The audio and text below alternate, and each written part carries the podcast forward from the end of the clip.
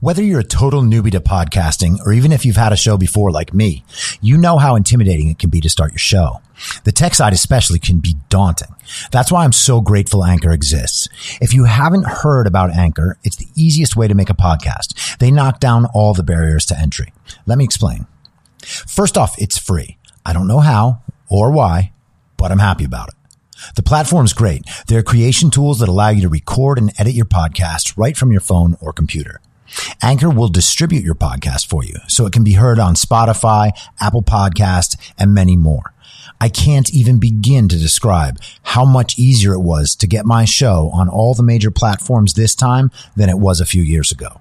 You can make money from your podcast with no minimum listenership. That's right. You build your show, you make money. It's everything you need to make a podcast in one place, and the company is committed to the success of its content creators. Go download the free Anchor app or go to anchor.fm to get started.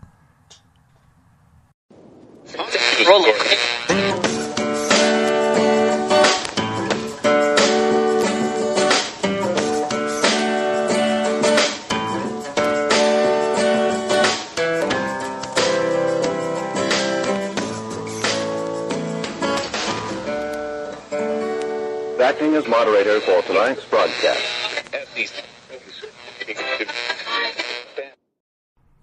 I'm your moderator, Chris Paul. Let's be reasonable. I need to convince my friends and family of something that isn't true. Find me a celebrity. Oh, there's no celebrities out on the range. Bring me my Jimmy Kimmel pull string toy. It's high noon for Monday, September 21st, 2020. And oh, what a weekend we had. I'm not talking about in real life, because of course, most of us don't get to have weekends anymore. Every day is the same. Just a never ending pit of political controversy. Sparked this weekend by the not at all sudden death of Ruth Bader Ginsburg. I, I, I was like, wait, I can't say this in a happy, excited voice. So I had to change tone, and I hope you all appreciated that my change in tone was uh, a very conscious act so that I could treat Ruth Bader Ginsburg with the proper respect that she deserves. She has had a long and storied career. Uh, I don't agree with the way she viewed the court. So I don't need to go down that road very far. Um, I am as sorry that she is dead as I am that anyone is dead. All sorts of people died yesterday, or I mean Friday, and yesterday, and Saturday in the middle too. Um, I don't know. I, I'm pretty sure I haven't talked about um, famous deaths on this podcast before, but I am not one to care about those. And you might have guessed that, but I don't post pictures of dead celebrities when they die, musicians, athletes, whatever. If I had a personal connection to someone, I probably wouldn't post that either because I find it distasteful. Like, if one of my friends dies, and thank goodness, thank goodness none have in the age of social media. I don't think like not any of my close friends. Um, I don't know how I would treat it. I don't know. Maybe I would do some kind of uh, a post so that people can relate to my feelings about that person in case they knew that person too. Maybe that's a productive way of healing. Um, but like David Bowie, I love his music. Didn't post about him dying. Why? Don't know him. His music didn't go anywhere. I'm sad he's not in the world anymore. I think he's a fabulous artist. But people die. and apparently, we only care about it when it's a celebrity or it's from COVID.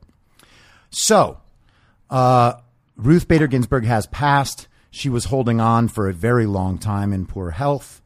Um, I don't ever like to see that for people because I imagine they must be suffering.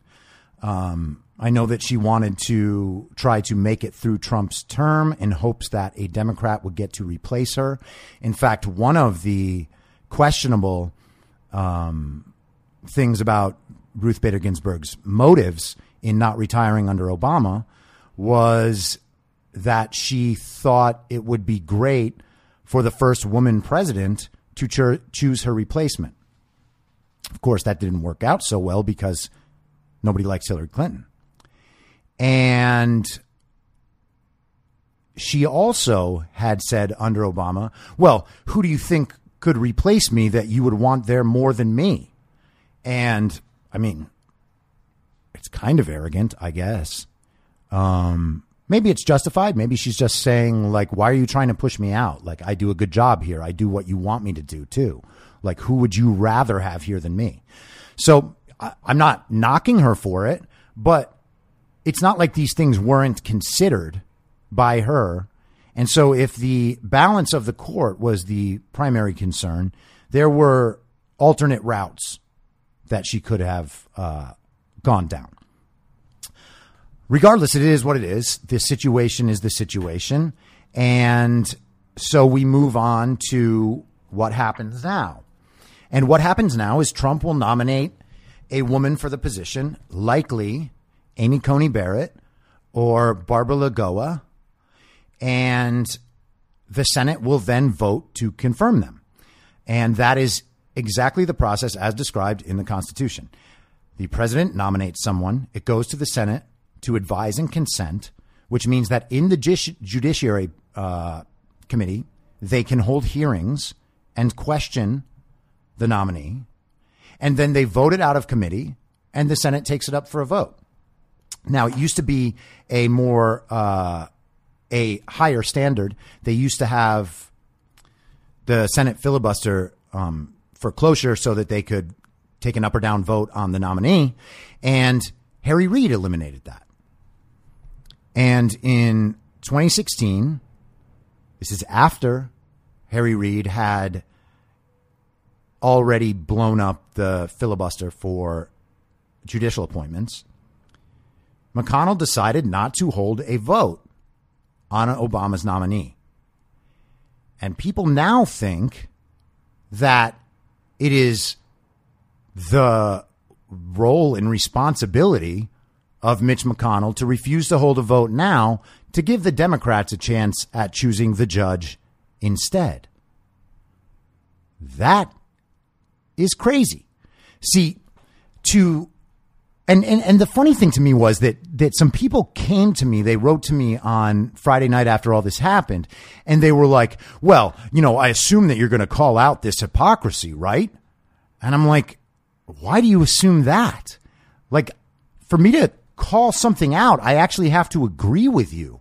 I'm not here to like play both sides like I'm fucking pretending like Chris Cuomo, you know, or Don Lemon, hey, or how Fox News has always been. We're fair and balanced. Well, no, you're not. The difference is I'm not lying to you about that. I'm going to say and do what I think is right. I don't get pigeonholed into a position because Mitch McConnell and Lindsey Graham said some stuff a few years ago that they shouldn't have said. They were being hypocritical then. Okay. They're not being hypocritical now. I mean, I guess you could say they are going back and forth, but the original position here is that this is how it works. It doesn't matter that they gave bullshit explanations about how it was an election year, but even that makes more sense in that scenario because the Senate was put there specifically to not allow Barack Obama to get more things he wants. Barack Obama could have been a better president. Barack Obama could have served the people better, but he didn't. And Republicans swept into office across the country. It's pretty common knowledge that Obama cost Democrats a thousand different legislative seats around the country, all over the country, because of his uh, his government overreach and also because of the way the culture was changing. And you can say whatever you want about that. I'm sure that everybody crying about Ruth Bader Ginsburg this week is very, very consistent and very concerned about the culture that the country is creating. Not realizing that they're the ones who are constantly creating the culture that everybody hates. And we will get back to that. But it is absolutely the president's prerogative, as outlined by the Constitution, to nominate a justice to fill Ruth Bader Ginsburg's seat. And that is what he is going to do. Because just like the Democrats would do in his position, he's going to nominate somebody. Barack Obama nominated somebody knowing that it likely wouldn't get the vote. It's not like th- there's no conversations about this stuff beforehand. So Barack Obama already did the thing that Donald Trump did. So that's a wash, right? Um, you can't fault Trump for nominating somebody. That's exactly his job. It's what he's supposed to do. Especially in an election that Democrats keep saying is going to be contested and that they are going to question the validity of it, and that Joe Biden, Hillary Clinton said this, Joe Biden should not concede in any scenario. Is it surprising to you that the Democrats don't want to see a new justice on the Supreme Court? Now, why would that be? There's no way to answer that question without understanding that it is them who created this situation, and it is them who have constantly talked about invalidating the election. It is not Donald Trump. Donald Trump has said the only way they will win this election is if they cheat. Now, the funny thing is that phrase is presented as if it's calling the election into question. It is not. Donald Trump is fully confident that he will win this election based on the rules that govern every election in the past. And he's right. And if he's right, then saying that the only way the Democrats will win is if they cheat, while they are saying that they are prepared to cheat, is not a lie. It's not overboard. And it doesn't call into question the integrity of the process. Okay? The Democrats are all about mail in voting for five months. They don't get the universal mail in voting because, of course, they don't, because they were trying to cheat. And Trump called them out like that. And there's no uprising in the country. People believe Trump because he's right. There is ample evidence of mail in voter fraud. There is ample current evidence of people being disenfranchised. Thousands of ballots are already being rejected in North Carolina. You can look it up. Do those thousands of people's votes matter? Yes, they do. Where are those votes coming from? Who knows? Who knows? Are they coming from people who really did intend to vote? Are they coming from fraudulent sources? Are they simply mistakes? And then how stringent are they being about the mistakes?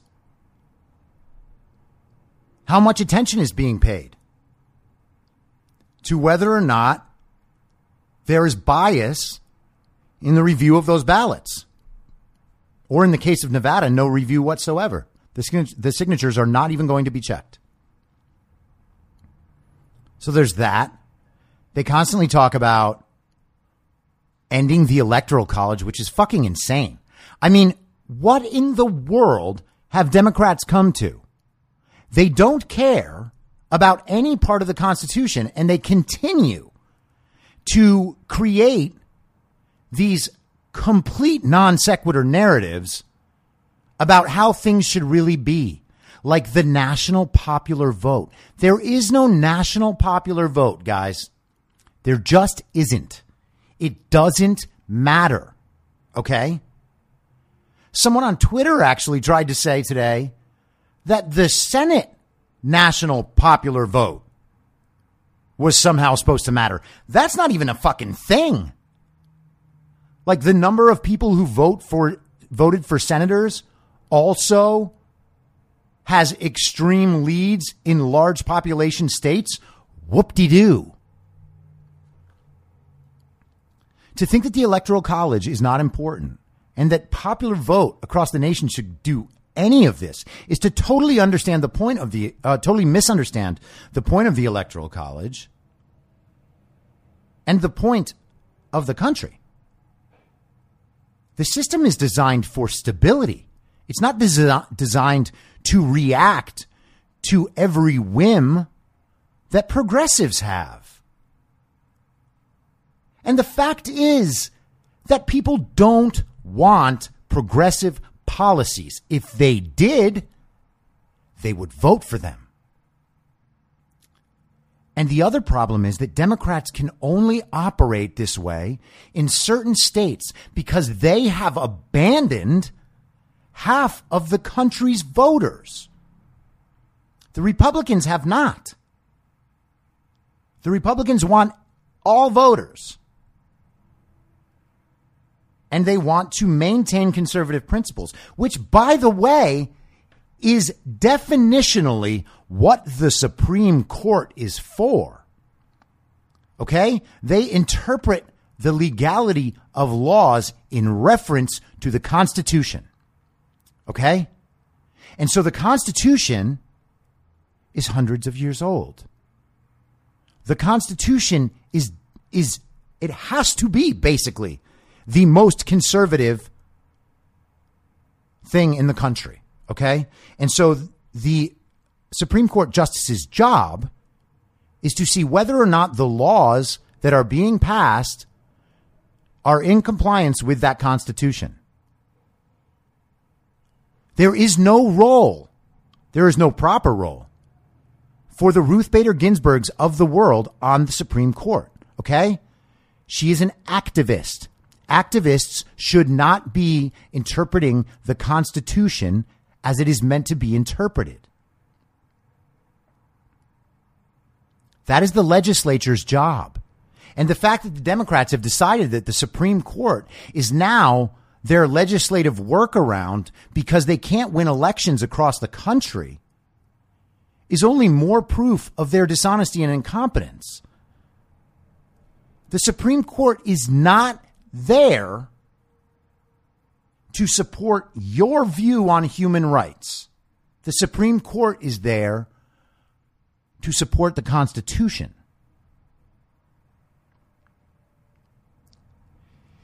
People keep electing progressive representatives like Alexandria Ocasio Cortez, even though they represent virtually no one. And then they wonder what the problem is. Oh, well, we just need to pass, we just need to elect more progressives and do more progressive things so that the progressive agenda can be enacted. No. What you need to do is appeal to actual constituencies. And I'm writing this for a piece right now. I know this thing is taking too long and I've talked about it too many times. I will hopefully be finished with it this week. But the premise is the Democrats seem to be, are, trying to form a coalition based on capturing the entirety of certain ideological identity groups racial and ethnic minorities, uh, non heterosexual humans, women, Islam, and anti Zionists, which I'm not even sure how that really fits in or has a large constituency. And so they keep breaking off these little segments of people. And one of them, of course, is uh, people who perceive themselves to be intellectual elites in a position where their public image matters, or the kind of person that believes their public image is how to advance in life. Okay. And so those groups come together, right? And the Democrats believe that that is their base, that that is their coalition, that that will win them elections. And they believe and say in public that they will continue to win elections in perpetuity because of how the demographics of the country are changing. So they believe that the the Hispanic vote is certainly theirs for the taking, and that that is how they will win elections into the future. Now, this gets said on CNN panels all the time by woke people. This gets argued by progressives. This gets argued by Hollywood actresses. They believe this. Okay? That is because they are racist. Understand that. It is because they are racist that they believe that people's skin color is a bigger indicator of how they will vote than their beliefs are. Either that or they are well aware that they can manipulate elections in large blue states and create these huge gaps in popular vote that they can then wield as a cudgel to the rest of the country to say that for some reason California's policies should be implemented in Iowa. They should not. California's policies should not be implemented in California. But they keep representing these smaller and smaller constituencies that they need to divide more and more and more. And this is always according to their inter- intersectional tree of life, right? They put white men at the bottom and then try to pick off every other single group in its entirety. By telling that group that their problem is white men and that the other party is the party of white men. That also is completely racist. And I'll save the full argument for it for the for the podcast when that comes out. but this is a terrible, incompetent strategy by which to win elections. By anything but the national popular vote, which again is not how it works. And they're going to make the argument that it should be how it works because they are not competent or able to win elections in other places. Because they represent the views of almost no one. That is why it is impossible to have a conversation with a liberal and not hear at some point or many points, oh, well, you know, I don't agree with that. And I'm not saying anybody has to be ideologically ideologically consistent and in line with everything their party believes. Of course, I wouldn't say that. But there should be one person in the world who believes all of those things. There should be many people in the world who believe all of those things. But there aren't. There is no one in the world, in the country, I guess is what really matters, but in the country who believes all of the things that Democrats support. There are many people in the country who vote Democrat and tell everybody else to, who agree with very few things the Democrats support. And of course, there's no other way for it to be because the things that they support are in direct conflict to each other. So it is actually logically incoherent to support their entire platform. And of course, that's why people don't. And so what you have more and more often now, as the party drifts further and further to its extreme, is a bunch of people who don't really support anything the party is trying to do, but they do support the party because they believe it's morally right to do so for their self image. And that is the entire problem. And so to reroute, I want to go back to um, the the claims of hypocr- hypocrisy here, right?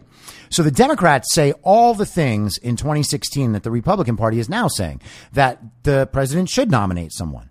Of course, the Republicans now have the absolute legitimate material advantage of having Senate power to do Senate things. Okay? The Democrats thought they were going to win the Senate in 2018 in the midterms. They didn't. In 2014, the country put nine new Republican senators in in place of Democrats. That's the shift.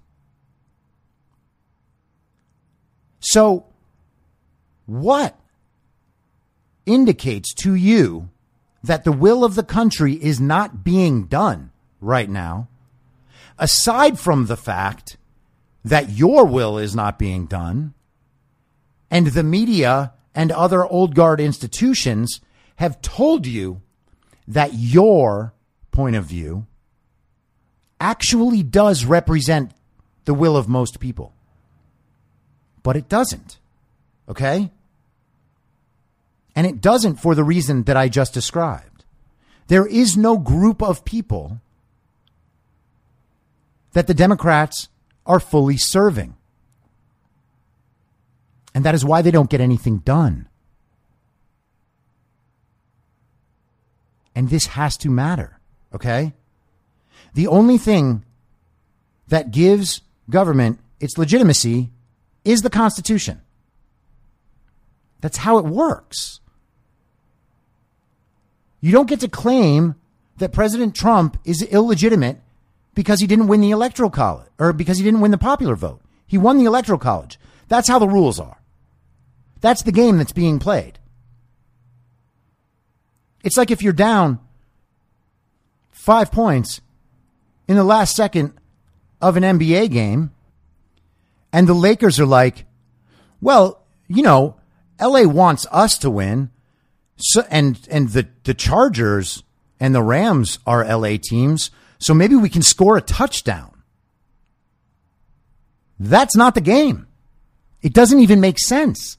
It is only a whining complaint because Democrats are throwing a tantrum for not getting their way. All right? Like it is nothing else besides that. This is so straightforward. And I'm amazed that smart people are trying to make this argument to me as if Mitch McConnell has some like, uh, spiritual responsibility not to do this. Even if he did, the duty of his position would dictate that he has to because he has voters that he represents that want what he wants. Sell this shit show to someone else. Okay? This isn't about fairness. There is no fairness. There is the Constitution. There are the rules. You follow them, period. McConnell didn't break any rules in 2016. He didn't break any norms in 2016. Harry Reid did that. McConnell responded appropriately. He told Harry Reid at the time in 2013 that he would see the day that he would regret that. Well, those days have come. And of course, it's always been Democrats who challenge the legitimacy of the court and the legitimacy of the president's nominees when they are from the opposite party. Joe Biden did this famously, was the first. They did this to Clarence Thomas. And I know that we believe all women. Unfortunately, there was no proof that he did anything. And the country didn't believe Anita Hill at the time. They destroyed, destroyed Judge Kavanaugh's life on purpose with no proof. There is no proof. It doesn't matter if you still think Judge Kavanaugh is a bad, a bad guy. It doesn't matter if you participated in me tooing the guy. None of that lends any credence or legitimacy to what happened.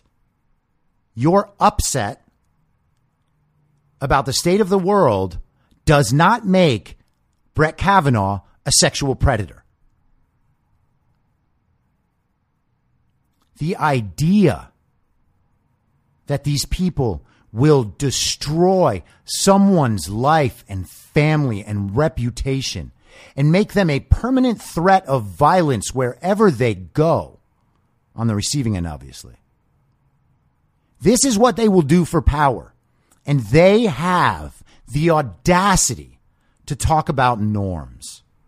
They're talking about in this election cycle, serious people on that side. They're not actually serious people, but they are the, the people that that side takes seriously and gets their cues from. The Voxes of the world, the New York Times, the Washington Post, the terrible politicians like Alexandria Ocasio Cortez and Chuck Schumer and Nancy Pelosi and Elizabeth Warren and Bernie Sanders, these serious people, have talked for the entire year about eliminating the Electoral College, about granting D.C., Washington, D.C., a city, a city, the most corrupt city on the planet, probably. They're going to give them a state so that they can have two senators. What the fuck sense does that make?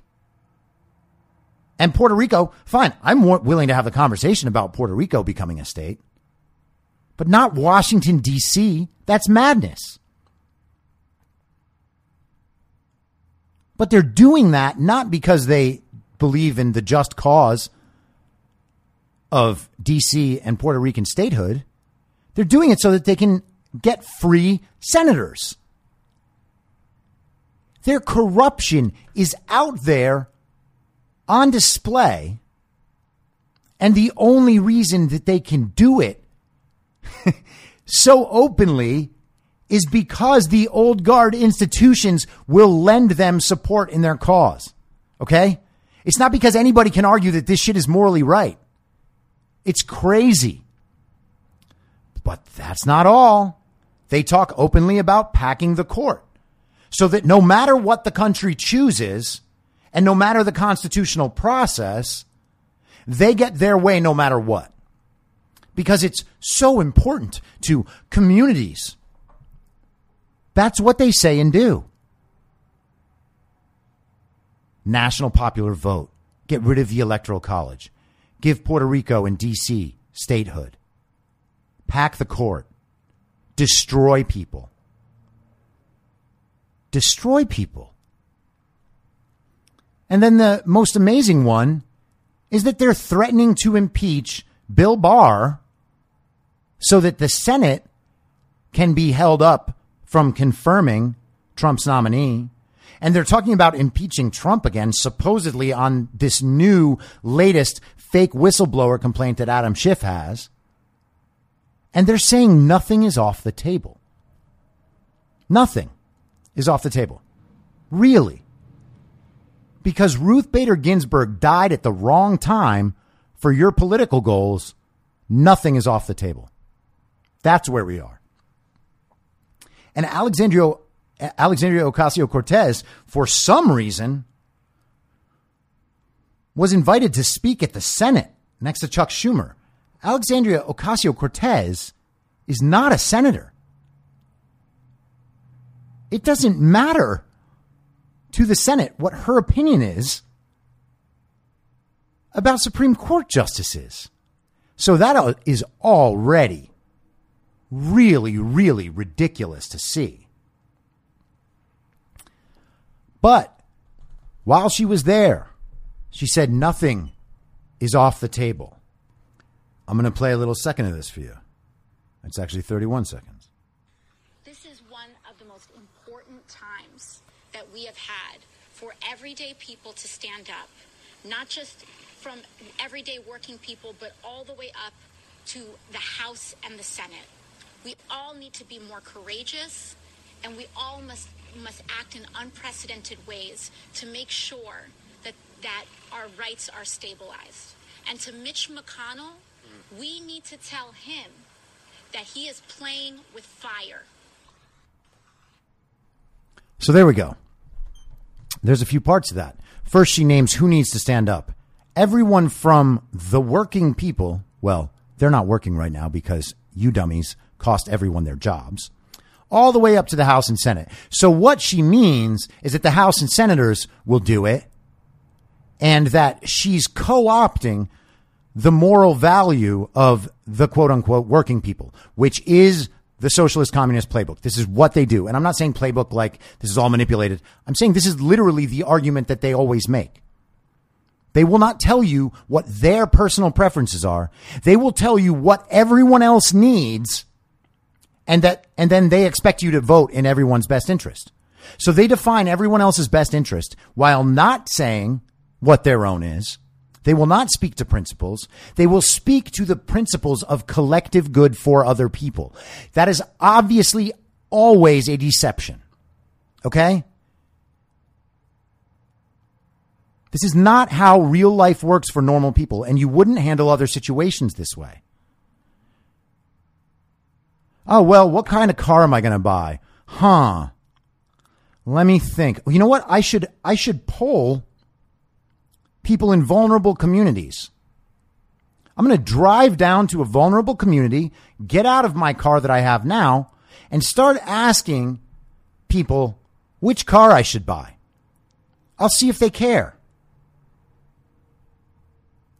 And you know what? I'm going to listen to whatever they say because just like I want to know what they really want and I'm going to assume what they really want, they're going to assume what I really want. And so then, you know, we don't have to make a decision at all. But I just want to be sure that I'm put in the position of power to make that decision for myself by taking into consideration what everyone else wants. And they're going to do that by guessing what I want. Perfect. Does that sound like a uh, good way to make decisions? Does it sound like I have the ability to tell the truth about my own motivations? These people are liars and frauds. Socialism and communism are the most intellectually corrupt systems the earth has ever encountered. We don't need more of them. We need zero of them. Okay. And so then she says we need to act in unprecedented ways. Oh, well, you've already been doing that and you threaten to do it all the time. So, which more unprecedented things are you going to tell us that we should do? Riot? That's already happened for four months.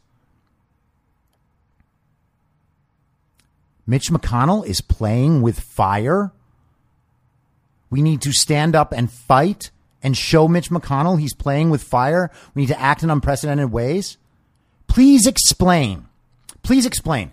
And then somebody please explain to me how Donald Trump says something quote unquote dangerous and threatening to democracy every two fucking days and they go ape shit over it. But AOC can say we need to act in unprecedented ways to stand up and fight and show the Senate majority leader that exercising his constitutional role and duty means he's playing with fire. You people have lost your fucking minds. And to whatever extent normal people who imagine themselves on the left are complicit with any of this, you are complicit with all of it. All right? Because no one on that side is standing up and saying, no, this isn't right. And there is no equivalence on the Republican side. Oh, Trump never denounces white nationalists. Oh, no, he does. He does it all the time. And so does the rest of the party. There is literally no one that you can point to in that party who is amenable to the needs of white nationalists. I can point to endless examples in the Democratic Party of people who are amenable to communists and socialists and racists who are operating under the guise of anti racism. There is no end to the examples. There is also an extraordinarily finite group of Democrats who have said anything in opposition to Black Lives Matter or Antifa or the behaviors like this. Kamala Harris was the most primarily responsible person for the ruining of Judge Kavanaugh's life and reputation. You can watch her question him in Senate hearings and see the entire time that she is lying. Kamala Harris is an atrocious person. And it is obvious when you watch her. Guys, all I'm asking you to do is use your normal mental faculties that you use in interactions with other people and apply them to these people. Okay? Look at them, watch them. See if they are saying what they believe. All right. And I don't care about fact checks. That's not the purpose. I'm asking you to see whether or not you can tell by the person's body language, the tone of their voice, the way their eyes are, whether or not they are telling the truth as they see it. Okay. Cause you can fact check me to the moon. But if you doubt that I actually believe the things that I'm saying, I don't know how many people you're going to be able to convince about that. Like, if there's nothing that I am on this show, I would think that the first thing is is sincere. Nothing else I am, I should say. You can think I'm stupid, you can think I'm not funny, you can hate my voice or the cadence or the words I use. You can hate a million things about this show if you want. But saying that I'm not sincere would be a stretch, and I don't think people would find that convincing. Is Kamala Harris sincere when she speaks? I submit to you that she is not, and you can watch any segment of video anywhere and see this. Because when she speaks authoritatively, it is an act. When she speaks with sympathy, it is an act. All right? You can see it with your own eyes. I am asking you to use the skills that are inherent to human nature. The stuff that got us through the world before it was modernized. The parts of you that sense danger and deception, use them. Figure out who is deceiving you. It's not who you think. These people are extreme. The ones who are not extreme allow for extreme behavior and they do not condemn it. Sorry, Nancy Pelosi and Joe Biden, you're too goddamn late. The time to say we shouldn't be rioting over a man dying of a fentanyl overdose, a man who has held a gun to a woman's pregnant belly so that she could be robbed and wouldn't cause a fuss. Months of rioting in response to that, with no condemnation from any political power figure in the Democratic Party. It's not good enough. When has Black Lives Matter said that they are not associated with Antifa and that they would like the violence to stop so that it doesn't get in the way of their cause? Have they said that? No, they haven't. Where does their ideology depart from Antifa's? If you can't even condemn the violence, are we supposed to expect that you that they disagree with the Antifa positions on speech? Should we believe that they don't agree with uh, Antifa's anarchy and nihilism? And if you are a Democrat, you are complicit. If you are voting Democrat, you are complicit. There's nothing else to say. And if you want to say I'm complicit in whatever bad thing Trump does, fine. I accept them all. I will condemn the things that I think he does wrong. But most of those things are him saying something stupid.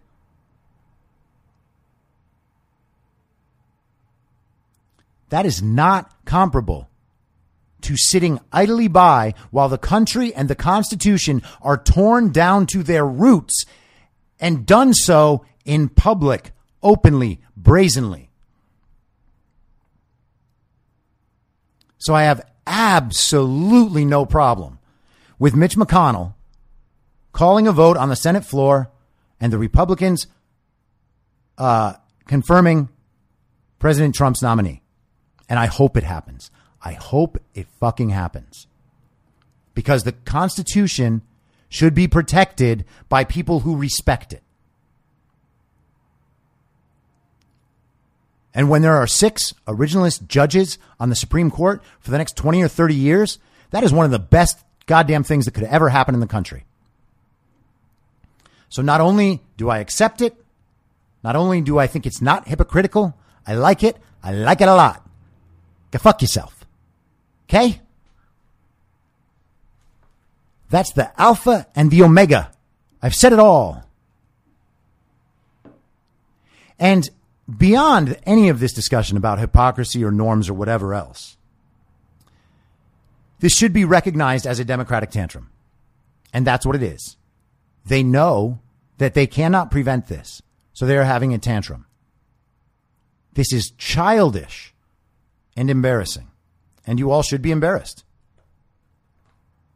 The amazing thing about all this is that Democrats still believe that they are winning somehow. Or Democrat supporters do. There's no way the party does. And it is one thing for a pollster to call you and for you to declare yourself a likely voter and a Biden voter. Okay? It is another thing to go out and vote. It is yet another thing to say that you are a likely voter and that you are voting for Trump. Because everyone, everyone in the world, in the country, I should say, who says they're voting for Trump is voting for Trump. They're going to show up and they're going to vote. Some of the people who say that they're likely to vote and are voting for Joe Biden are lying. And some of them are telling the truth and really will go vote. And then there's a whole lot of them that are telling the truth and won't go vote because they have no enthusiasm, because it is almost impossible to be enthusiastic about voting for a dead guy who can't think. And so these polls are crazy in many ways. It's also really, really funny when they're like, well, Biden's up by uh, Biden's up by eight in the national polling. Okay, well, you didn't cover everyone. Oh, it's you have him at forty nine to forty one. What do the other ten percent of people think? Are they all voting for Jo Jorgensen? Oh, they haven't made up their mind. Okay, so they're not telling you what they think. Oh, and all the polls only cover 90% of people. Yeah, no no no room for error at all in there. And I'm not saying the polling companies are trying to trick anybody. I'm saying it is what it is. And polling companies can't grasp the actual absolute truth of anything. And so do I expect that they're going to get it right on election day? No, no I do not.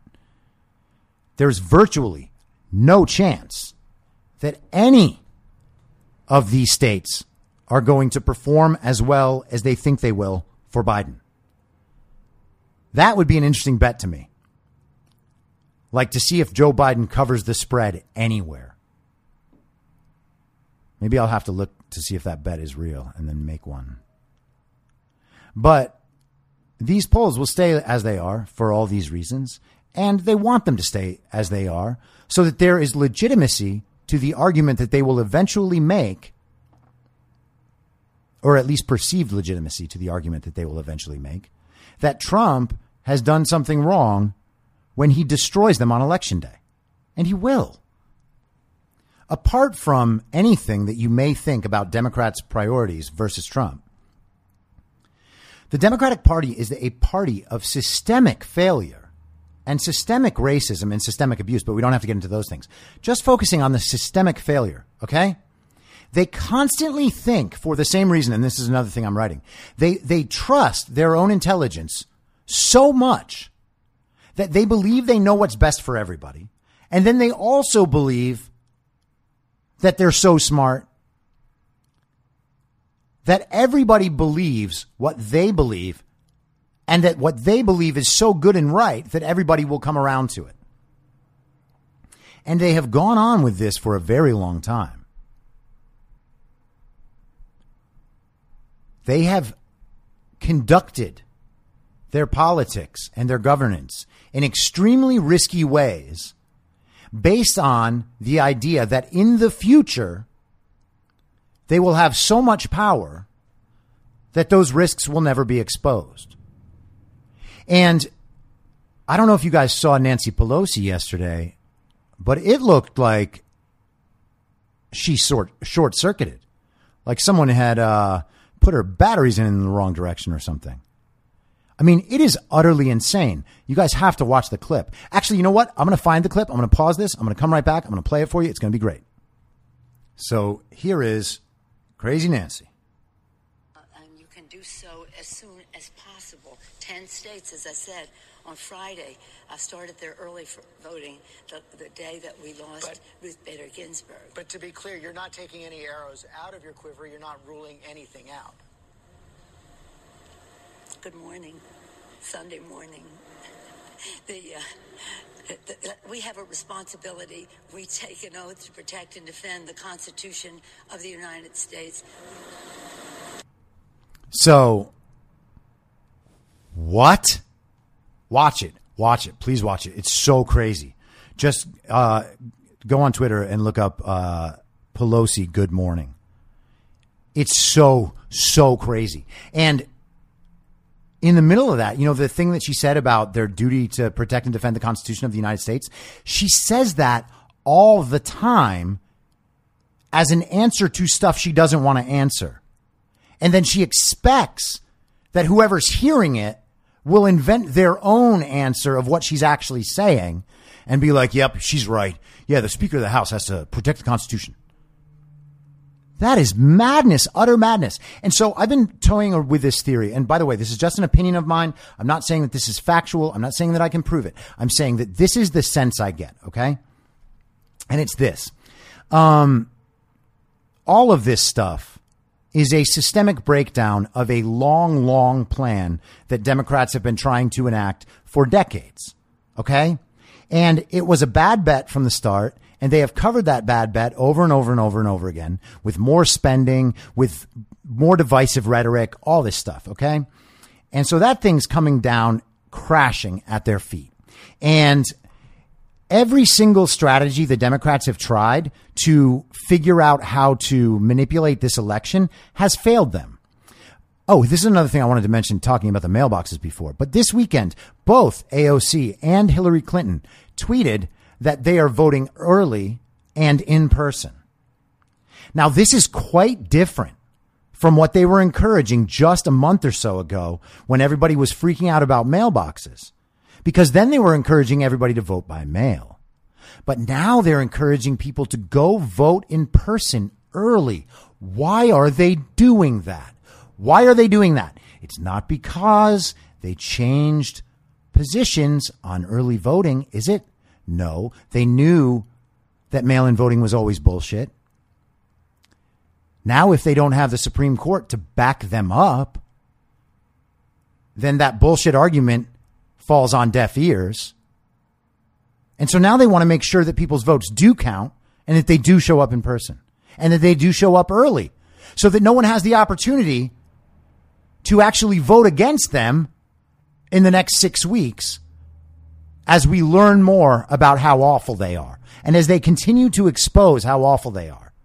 And I was going to go into this whole big thing about the Emmys. I think I'm going to save that for tomorrow, but I'll leave you with this watch the little um I think it's Anthony Anderson and Jimmy Kimmel, their little uh segment that they did together, this jokey like little dialogue that they were doing.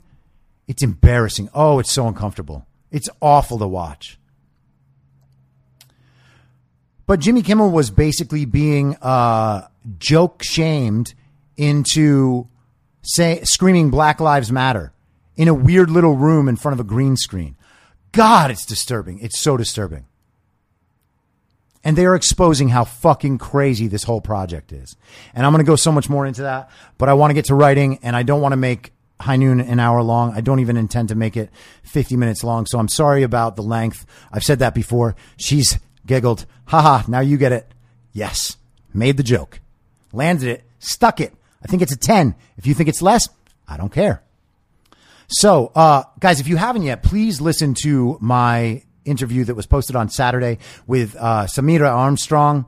She uh, has come out of the closet as a Hollywood conservative, and the backlash has been expected, but she's also been getting support. She's had a few appearances on Fox, which is great. And uh, I hope my whole community listens to her and checks out that interview. I think that we really break down a lot of the the stuff that is holding Hollywood back. Um, and guys, it's time to start uh, reaching a comfort zone about talking to other people about where you stand. Okay, and I've said for a long time that this stuff is coming over these next few weeks, you really need to try to find ways to build up the courage to be able to tell other people where you stand. All you are doing is supporting the American system and an American president that was duly elected. I am sorry that your friends don't like Donald Trump, but the truth is that they don't like you either. And they will reject if you if you think for a second that that person will reject and disown you as soon as you come out that person has already rejected and disowned you, and they do not have the capacity for human goodness and real bonds. All right? The things that they do that are said to be good or that look good are fake. Their commitment to you is superficial. Good people do not act in either one of those ways. And you, therefore, do not have to be concerned about being rejected by bad people. You should want to be rejected by bad people. If it costs you business and money, that's a consideration to take into account if you have children, especially. Otherwise, grow some courage. I was going to say grow a set of balls, but I want to be inclusive. Garner some courage. Create some courage. Inspire yourself. And understand that there is more for this life to offer you. And that the one way you will not be able to achieve the things in life that you really care about is to stab yourself in the back and your country in the back and everyone else in the back because you're too fucking weak to stand up for what you believe. Okay? I'll be back tomorrow, same reasonable time, same reasonable podcast network. I don't have a network, but I would like one and you guys should help me get one. See ya. Uh, sorry. I short circuited like Nancy Pelosi right there. My inner intentions really came out. Um, listen to more Hopesfall. By the way, whoever asks this, I have made it clear before, and I also kind of just wanted people to go look. But Hopesfall is a band that I listen to almost every day because I am so in love with their music. And uh, I constantly discover new things about it. Um, they are kind of a heavy band, but really what they are is is hard southern rock and there is some hardcore screaming in there because they certainly emerged from the hardcore uh, scene and have a lot of relation to that scene. And I'm not saying that they're no longer part of it. I'm saying that their music is far more advanced than what you probably imagined that scene to be. Um, Jay Parrish, their singer, is an incredible songwriter, uh, an incredible uh, lyricist, I should say. The guitar playing is unbelievable. The band is just a perfect, perfect band. Their uh, album Arbiter from 2017 or 2018 is one of my favorite albums of all time. I think it might be the second best album of the entire uh, 2010 decade. I think it may as well may also be the second best uh, rock album of uh, the, or uh, best album of that genre, and behind uh, both of those standards, only to uh, the band Brand New's album Science Fiction. Um, but their album Magnetic North is also brilliant, and uh, their album A-Types is very, very good as well. And to be perfectly clear, I'm not as big a fan of the earlier stuff, although I do like some of it, but I actually like the middle and newer stuff better because they have let go of some of the hardcore elements, which I think has made them a more uh, mature and accessible band. And I love that. And so that is the stance on Hopesfall.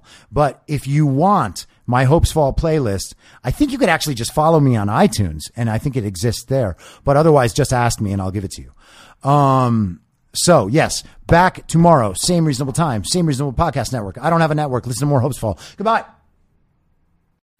If you like the show, please share it with your friends and give it a five star rating on iTunes or wherever you listen to podcasts so new listeners can take your word for it. You can follow the show on Instagram, Facebook, and Twitter at I'm Your Moderator. If you have feedback, you can email heymoderator at imyourmoderator.com or use the hashtag heymoderator on Twitter. If you'd like to support the show, search Be Reasonable on Patreon, where I'll have additional daily ish segments in a special podcast feed of the show, as well as my writing and audio readings of those articles. You can also go to anchor.fm slash be reasonable and become a supporter there. Thank you so much for listening. Until next time, I'm your moderator, Chris Paul. Be reasonable.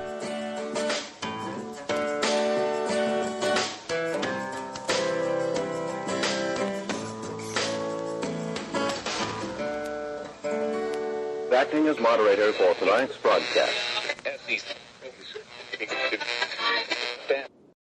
In my mind, that's the end game. Thanks for listening.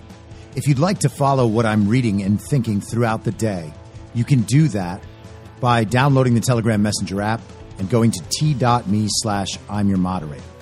On social media, you can follow me on Truth Social, Gettr, and Gab at I'm your moderator. I also have channels on Rumble and BitChute. If you'd like to follow the writing, you can find me at imyourmoderator.substack.com. The merch site is cancelcouture.com or go direct shop.spreadshirt.com slash cancel dash couture. If you'd like to support the podcast financially, the best place to do that is Ko-Fi. Go to ko-fi.com slash I'm your moderator. And all of these details will appear in the show notes with each episode. I'll see you soon down on the range.